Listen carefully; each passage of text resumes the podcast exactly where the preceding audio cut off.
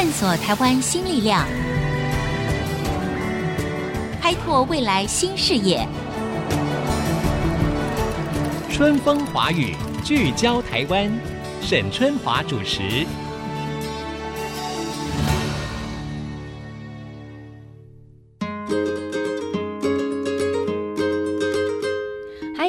众朋友，大家好，欢迎收听《春风华语》，聚焦台湾，我是节目主持人沈春华。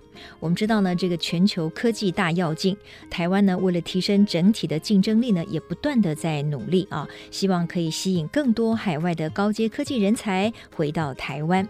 那么这些呢，原本在海外就学。甚至是工作的这些科技人或者是专业管理人，他们在回到台湾之后，对各个产业的帮助是什么呢？他们发挥了什么样的影响力？而这些海外的归国学人又如何看待东西企业文化的不同呢？今天在节目当中，我们要邀请的这一位呢，是南加大的电机博士。那么他回到台湾之后，也是前台泥公司。人工智慧新创事业处的处长曹恩硕，曹博士，曹博士你好，曹小姐你好，好，今天非常谢谢你来啊，跟我们来聊一下，你回到台湾大概有多久了？大约两年了，两年了。但是比之于你在国外工作求学的时间，其实两年还算是刚刚起步了哈。对，你要不要先介绍一下你自己在南加州的一个经历，从读书一直到你工作？好啊。大概介绍一下我自己好了，我是台大电机毕业，台大电机啊，对，然后当时候我在台湾也是跟可能跟各位听众一样，我也是从 IC 设计出发的，嗯嗯嗯，出国以后我们选的就是做数位讯号处理，我在那边先念了硕士、博士工作实习，然后呢，一开始出来也是在 IC 设计，我在博通做事情。嗯后来又转到人工智慧这一端，做了两家公司，一家叫 MSA，然后一家叫 IBM。所以总共啊，你从念书一直到在这些不同的大公司里面工作，其实总共在呃南加州就待了十九年呐。哦，是啊。哇哦，那蛮长的一段时间哈。那你怎么会想到在十九年之后，你选择回来台湾呢？我想这个跟我们一同在国外奋斗，很多人都差不多。刚好我的年纪，我们很多人都是因为家人的关系，也就是我们的家乡在这边，对，家人在这边，对。金钱虽然赚的比较多，对，但是呢，这个乡愁始终是无法挥之不去，对不对？对，哦、嗯，这是第一点。嗯，第二点当然就是舞台的部分，一般人可能都会知道说，哦，在国外我们叫天花板，对对。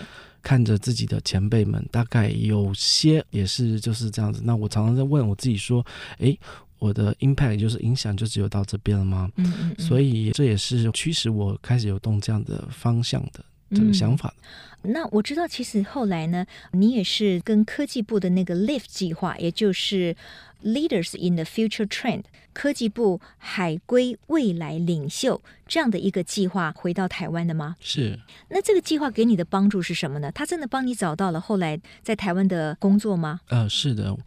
这个计划的话，它会拓展你的视野，然后再来给你一个缓冲期去做一些所谓的交流。在以前这十九年来，我也每年呢、可能会回来一次，可是多半的时候可能就来跟朋友见个面，家人。啊，就结束了。那我们如果真的要回来的话，说真的，不知道往哪里去，可能丢丢一零四啊，或、嗯、什么。但是其实就会有心里想说，那平平如果都是做工程师，嗯，那我可能就在待在美国。对，哦、那所以说，这样这个计划的话，他有安排了很多的参访，还有跟高阶的董事长、总经理，然后有一些座谈，嗯、还有看到了很多面向。另外。刚好就是让你空一段时间，可以去做一下这些事情，去看看自己在台湾还能多做什么，嗯，而不是找了一个工作就上这样子。是是是。那我知道后来你回到台湾之后，其实你进入了台湾水泥嘛，对不对？对的。这可是一个传产呐。好，你为什么会进入台湾水泥？但是后来你帮他做的哪些事情？好像也因为台湾的很多传产，嗯、也希望能够数位化、数位转型，是。所以可能也很需要这方面的科技的人才来帮助他们。对不对？嗯，所以你可不可以说明一下，你进入台泥以及你在台泥做的是什么？好，会进入台泥也是一个蛮巧合的啊，这也是呃 Live 这样的 program。从背景因素来讲的话，因为我以前就帮美国的石油公司跟飞航公司做过一些 AI 的计划，然后大型的。嗯嗯所以，我以前就有很多跨产业跟跨领域的经验。嗯嗯。再来，我回来就在思考所谓的蓝海与红海。我们在职场上面也是可能要需要这样想：你在哪里最有价值？对。事实上，其实我也替这些传染公司跟这些台湾的金矿，好，就是大家有兴趣的人，其实我觉得他们很需要所谓的科技人才。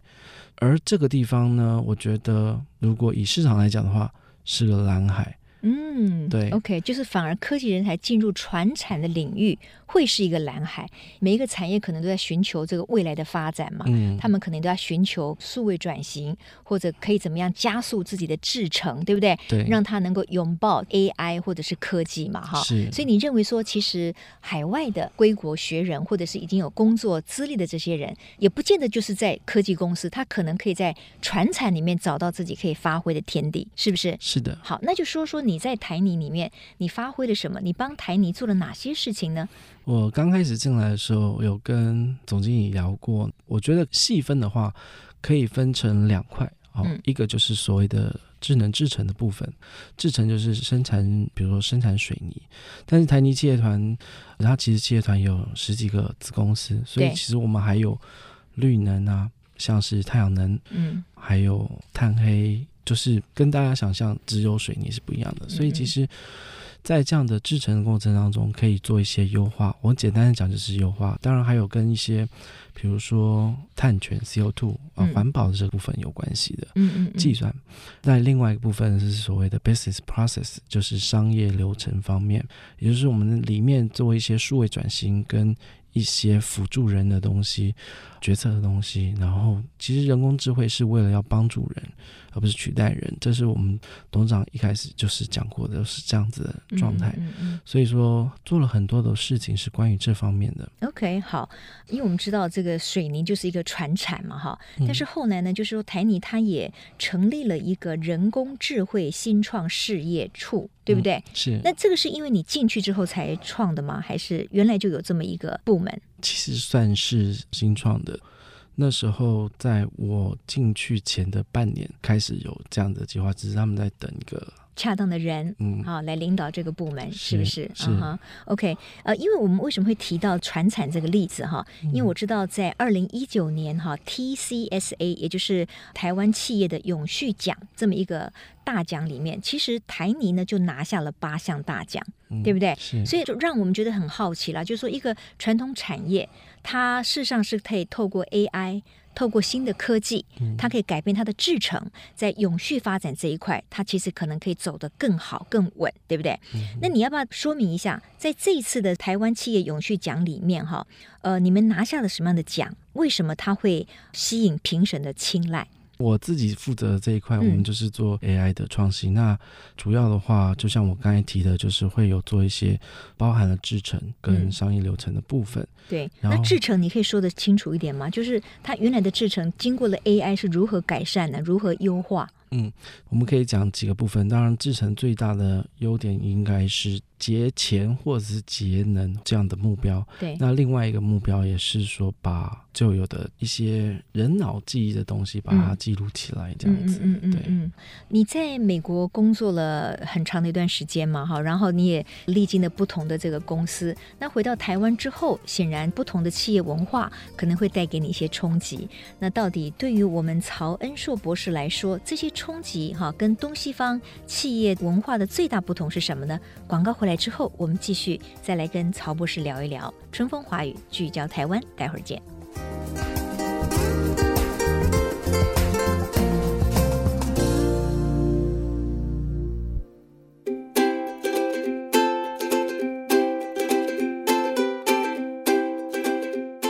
各位听众，欢迎回到春风华语，聚焦台湾。我们知道呢。台湾，我们一直定位自己为科技岛，但事实上呢，在目前科技大爆发的时代里面，哈，我们当然要不断的提升自己的竞争力。那所有的竞争力是归根于，就是我们能不能够吸引到真正的人才，足够的人才到台湾来，为我们各个产业，不管是数位转型或者是科技化，付出贡献。那今天呢，我们在现场跟这位南加大的电机博士曹恩硕曹博士聊到的，他在美国呢有多年的工作经验。那回到台湾之后，他首先进入的是传统产业哦，就是一个水泥公司，然后帮这个水泥公司呢，可能做一种所谓的人工智慧的以及这个新创事业的部分，或者是利用 AI 优化他们的制程。也就是说，AI 也好，科技也好，进入了传产之后，诶，他认为这可能是个蓝海，也正会是传产的所需要的。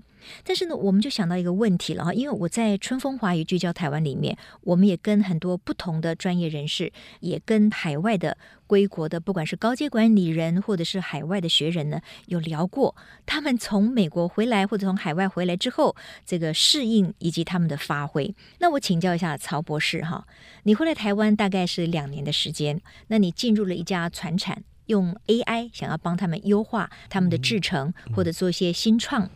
你个人觉得东西企业的文化的最大的不同，以及你个人觉得挑战在哪里？首先，当然这个 program 我们一定都是 teamwork 啦，也不是我自己一个人很厉害，然后就可以发展这么多。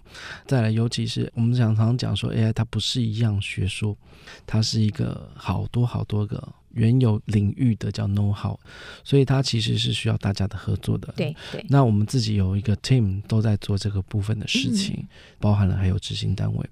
那我在看这两边呢，对我来讲当然是冲击很大，challenge 也很大，挑战也很大。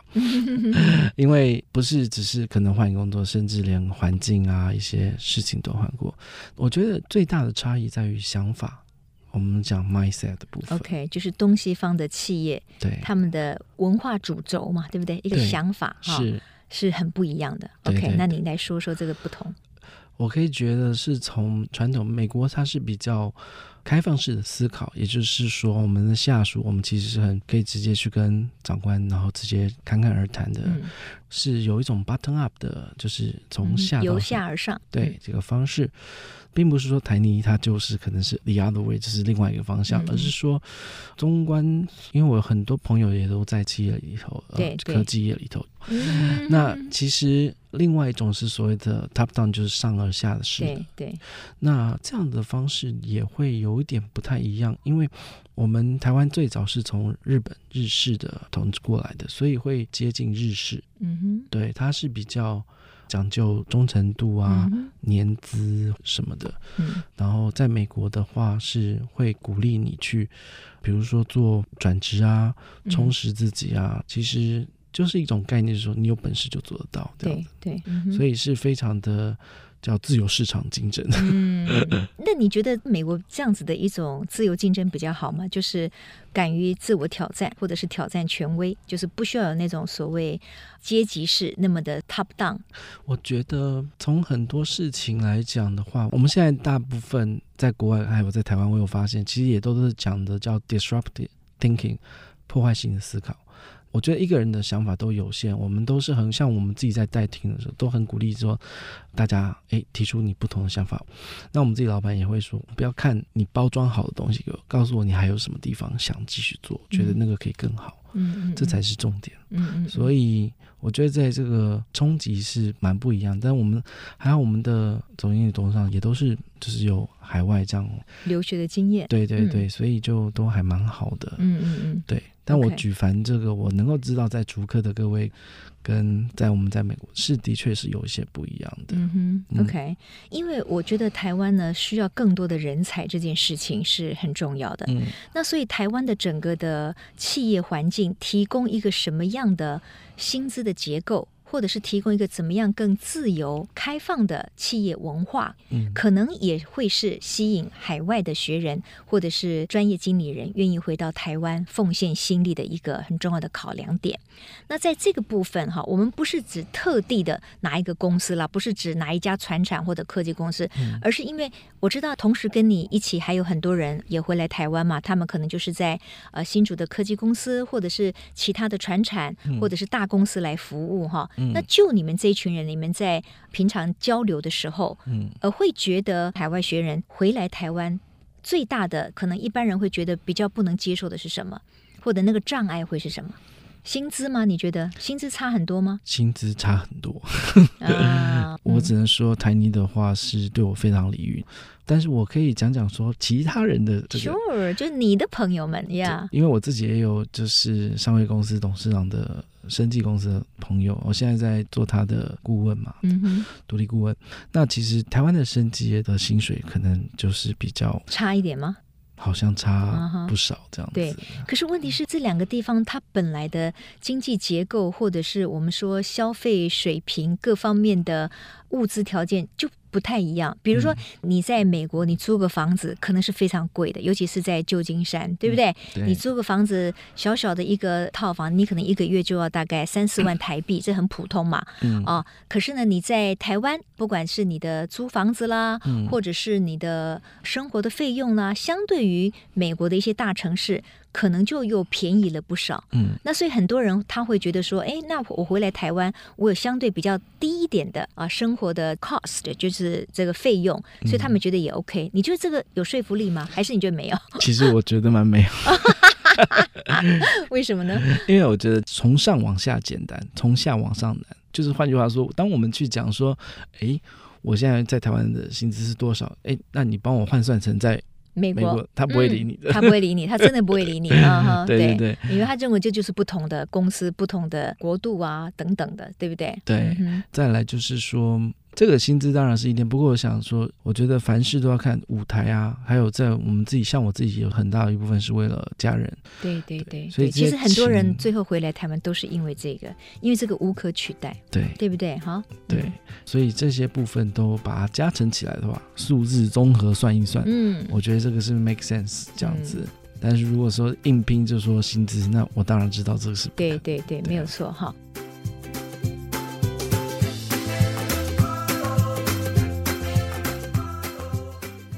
如果从一个高阶的人才或者是一个管理者、科技人的这个角度来看的话，你会给想要从海外已经工作了好几年，也有不错的薪资的这样子的高阶人才，嗯，回到台湾，你会觉得他们应该要考虑到什么？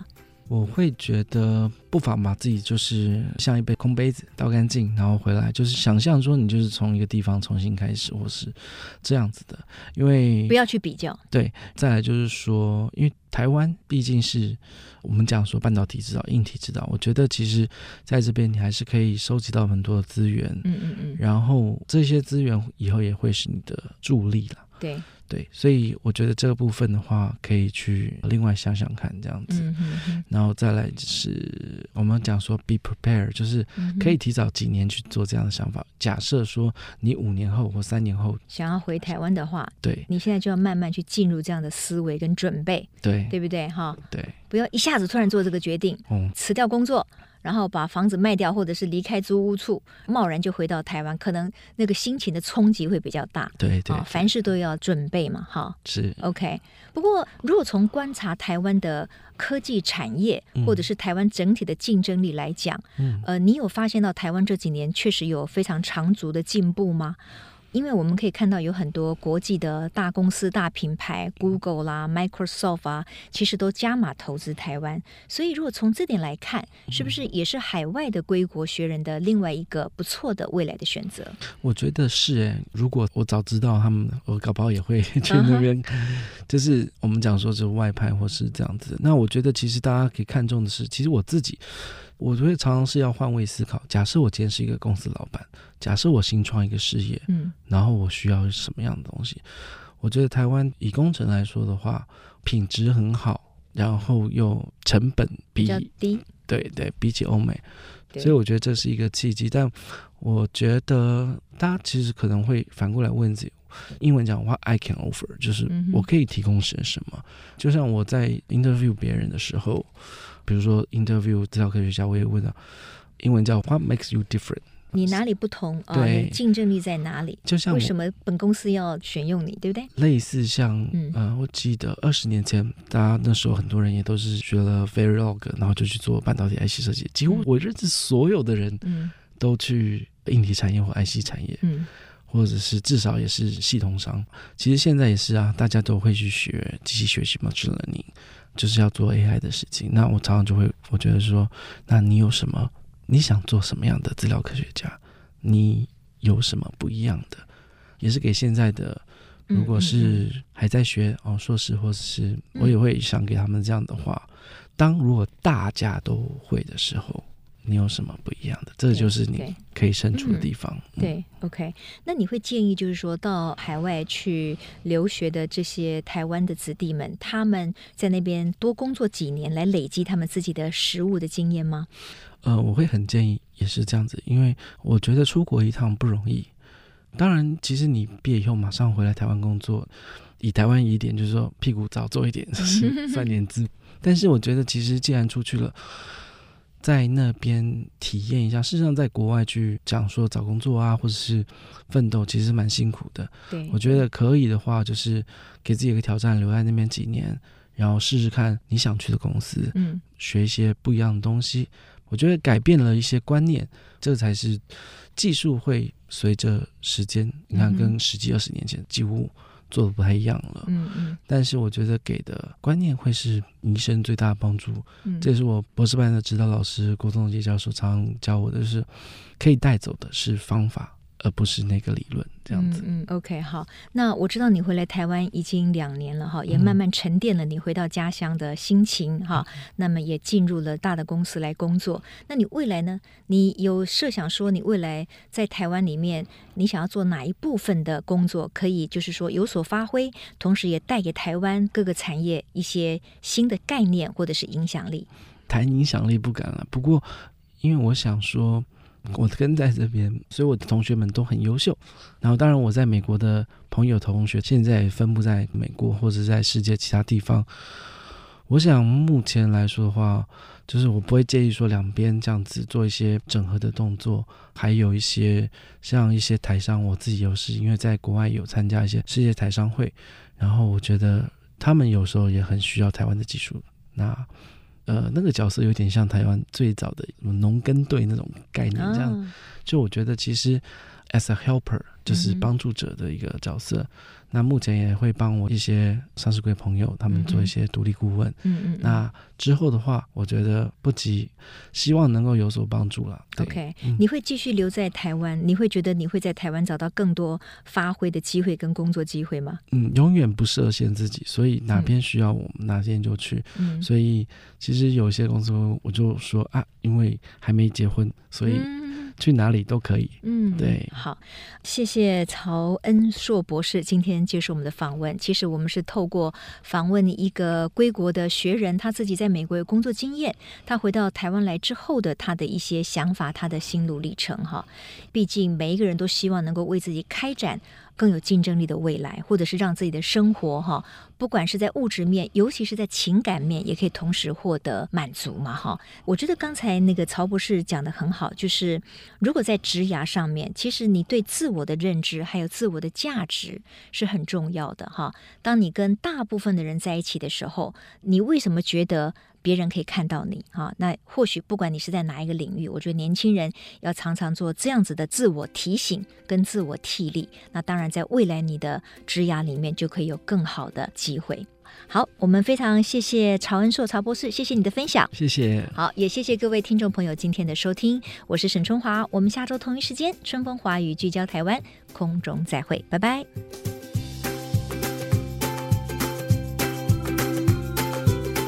本节目由世界先进机体电路赞助播出，探索真相，开拓未来。世界先进机体电路与您一起聚焦台湾。